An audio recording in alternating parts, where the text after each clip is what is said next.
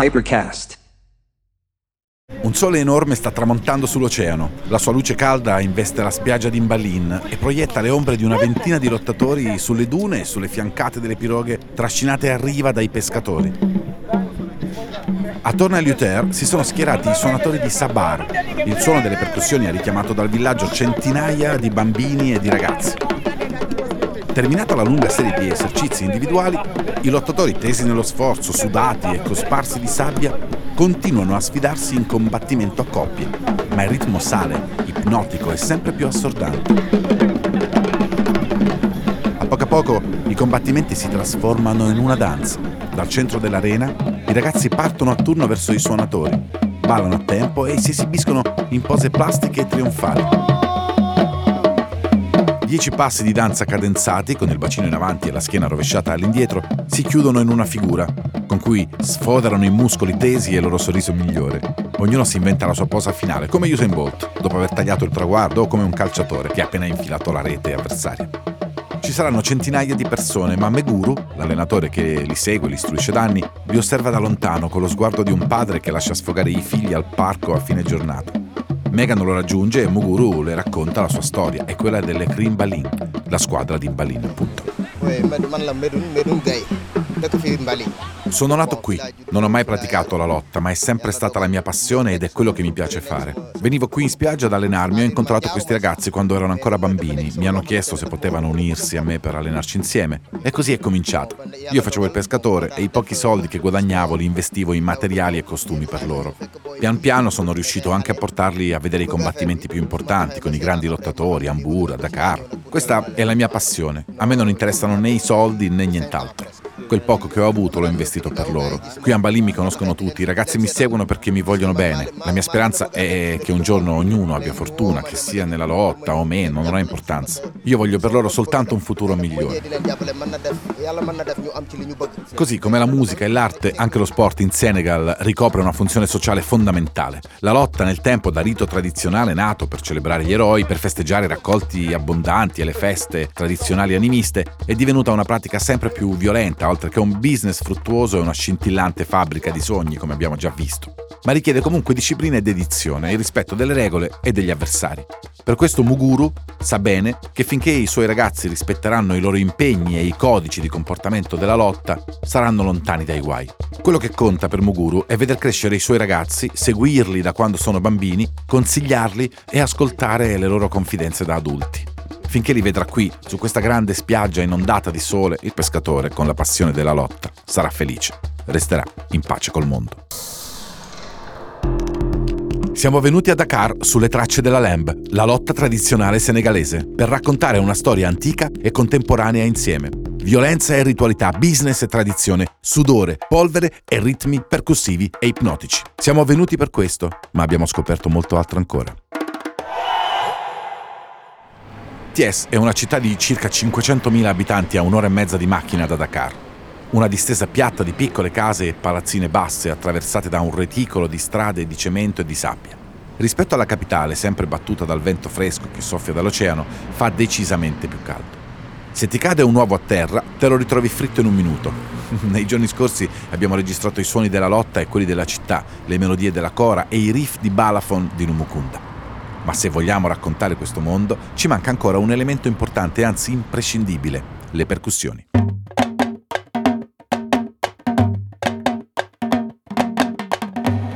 Abbiamo scelto di registrarle qui da Champneuf, uno studio piccolo ma organizzato, frequentato da beatmaker e musicisti, rapper e giovani artisti della zona.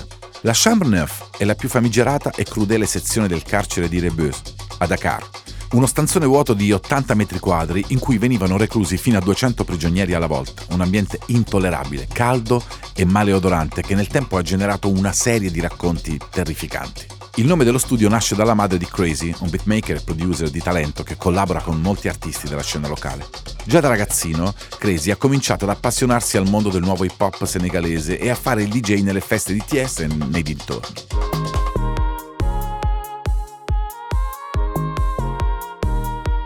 Col tempo ha iniziato a pensare al modo più semplice con cui produrre da solo i propri pezzi. Ha imparato a usare Fruity Loops, un vecchio software ancora molto utilizzato soprattutto in buona parte dell'Africa, si è chiuso in casa e a forza di montare e smontare campioni e suoni è diventato sempre più bravo. Gli amici passavano interi pomeriggi da lui improvvisando strofe rap e campionando strumenti e percussioni. La cameretta di Crazy, insomma, si è fatta sempre più affollata e rumorosa, finché la madre, in un giorno afoso d'estate, si è affacciata e li ha trovati tutti lì, sudati, mezzi nudi davanti allo schermo del computer. Crazy, ma questa è la Chambre Neuf, ci morite qui dentro. Se proprio ci tenete, cercatevi un altro posto e fate le cose sul serio. E così è stato. I ragazzi hanno deciso di trovarsi uno studio e di dargli il soprannome inventato proprio dalla madre di Crazy. Oggi Chambre Neuf è un punto di riferimento per molti artisti di Thiès e di Dakar, Crazy ci attende lì con cinque giovani percussionisti. Con loro lavoriamo su tracce separate, montando a vari livelli le percussioni, dai suoni più profondi e gravi a quelli più squillanti e acuti. A poco a poco vediamo crescere un groove sempre più potente e spesso. Boom!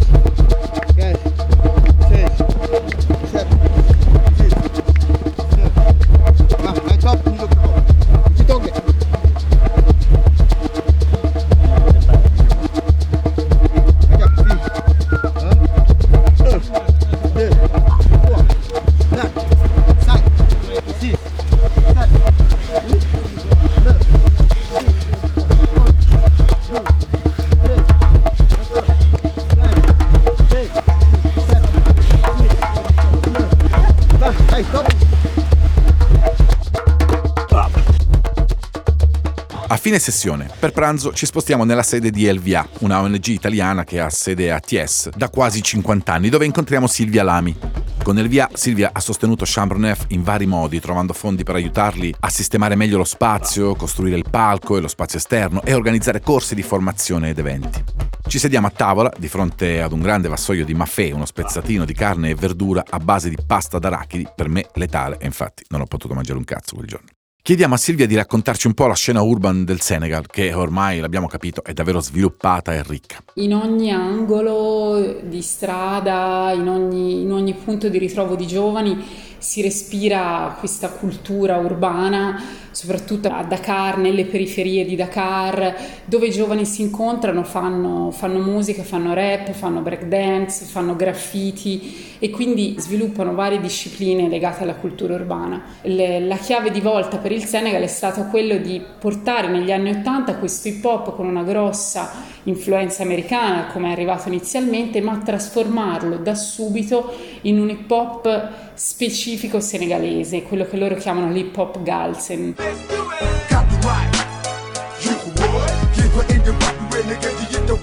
E il fatto di averlo reso così senegalese, che l'ha reso così fruibile per tutti. La musica hip hop senegalese parla ai giovani delle periferie, parla in Wolof.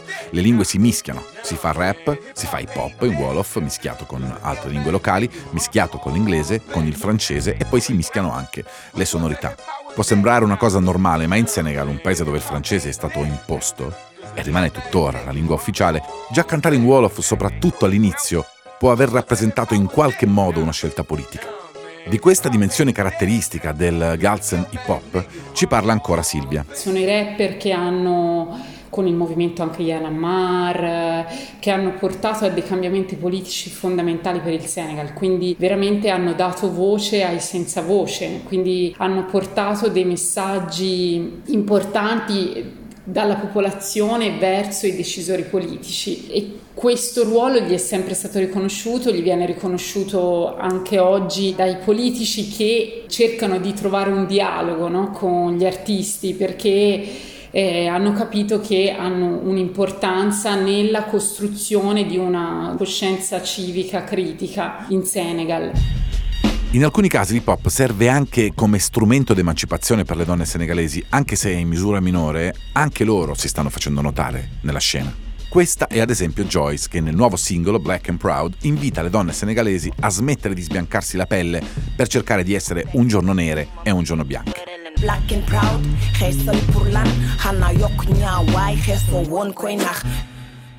Realtà come Champneuf o come Africulture Urban, il centro culturale e modello della banlieue di Pechino, cercano di costruire percorsi di formazione aperti a uomini e donne che vogliono lavorare nell'industria musicale per offrire delle prospettive lavorative concrete a chi rischia di non trovarne altre.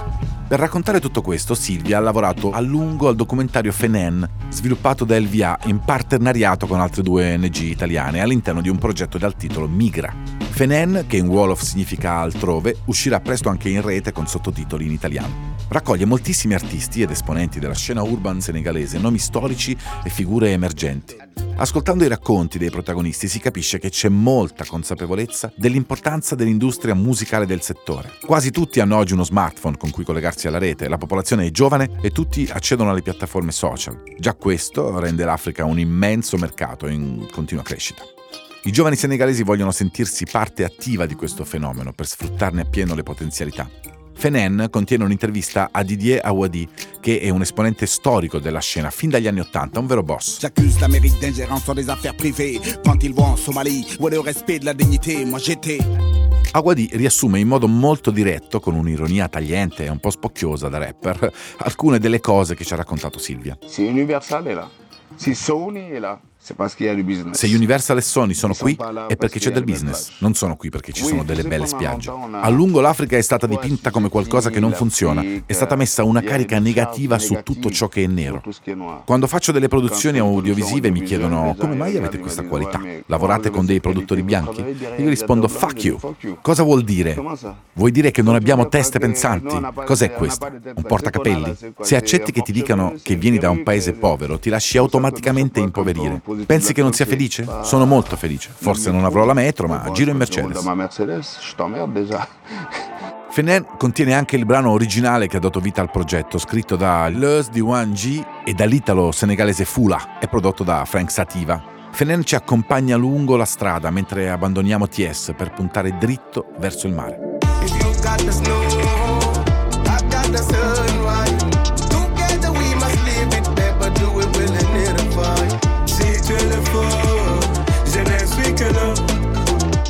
Piccolo villaggio di pescatori di Imballin si trova a pochi chilometri dal centro di Mbur. Siamo in Petit Côte, a poco più di un'ora di macchina da Dakar e non lontano da qui ci sono alcune delle località turistiche più frequentate del paese.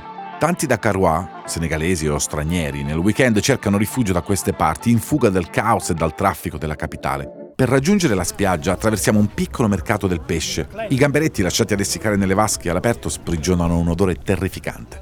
Le donne sorvegliano il pescato e contrattano con pochi clienti rimasti. Gli uomini hanno appena finito di trascinare a riva le piroghe, ammassano le reti e le riparano.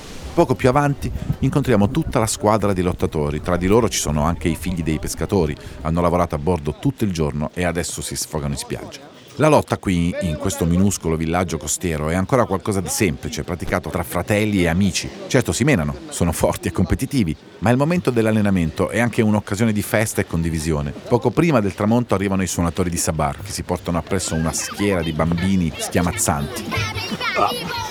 Il suono ipnotico dei tamburi Sabar non è mai assente in un combattimento, nemmeno nei piccoli incontri, nei villaggi o sulle spiagge. Qui a Mbaling i bambini si uniscono allo spettacolo simulando danze e combattimenti. Alcuni di loro sono affascinati dai nostri microfoni e dalle telecamere. Ci sono bimbi piccoli, per loro sono giochi nuovi e meravigliosi. Quando il sole si tuffa nell'oceano, i ragazzi ballano e mezzo villaggio assiste insieme a noi. In pochi minuti abbiamo visto due aspetti emblematici di questo paese, l'industria musicale, i suoni urbani, la politica e la tecnologia, e poi il mare, i villaggi di pescatori, la lotta tradizionale, la danza e le percussioni. Guardando l'oceano mi viene in mente un brano registrato nel 2014 da Tumani Jabate e da suo figlio Sidiki. Tumani Jabate è il 76esimo discendente di una dinastia di griot del Mali, un paese che condivide con eh, il Senegal un lungo tratto di confine e molti elementi della propria cultura. Tra questi appunto la tradizione dei griot. Una generazione di solito si calcola in circa 20 anni, quindi sì, più o meno sono 1500 anni che la famiglia Jabate tramanda di padre in figlio l'arte dei griot Giabatè è un vero maestro, oltre a registrare ed eseguire dal vivo i brani tradizionali che il padre gli ha insegnato.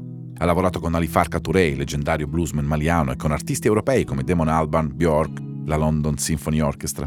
Ma è interessante anche la storia di suo figlio Sidiki, che ha appreso da lui l'arte della cora, ma ha lavorato soprattutto a produzioni hip hop, dance e trap. I suoi video su YouTube collezionano decine di milioni di visualizzazioni e a tutti gli effetti un griot, il 77 discendente dell'antica dinastia dei Jabate, ma anche una vera e propria pop star, del tutto a suo agio eh, nella contemporaneità. Il brano che eseguono insieme nell'album Tumani e Sidiki si intitola Lampedusa e si ispira alle storie dei migranti maliani in fuga dalla guerra che puntano verso quel miraggio italiano dal nome esotico Lampedusa. In Senegal i migranti più che in Italia cercano di raggiungere le coste della Spagna sfidando l'oceano. Si imbarcano sulle piroghe da spiaggia come questa di Mballin. Con Chambreneuf e con Fenen abbiamo capito che c'è una bella fetta di giovani senegalesi che a Lampedusa e alla Spagna non ci pensano proprio cercano altre strade, alcune decisamente difficili come lo sport professionistico, altre forse più praticabili come la cultura e l'industria musicale. Vogliono sfondare YouTube di visualizzazioni, riempire le platee dei concerti o magari soltanto lavorare come tecnico del suono o come videomaker e lo sanno fare. Vogliono restare qui, nella loro terra e magari andare in giro in Mercedes per le strade di Dakar. Un podcast di Raffaele Costantino, Megan Jacobini De Fazio e Marcello Giannangeli prodotto e realizzato da Hypercast in collaborazione con Hyperjazz. Post produzione, montaggio e sound design Maurizio Bilancioni. Musiche originali Calab. Hypercast.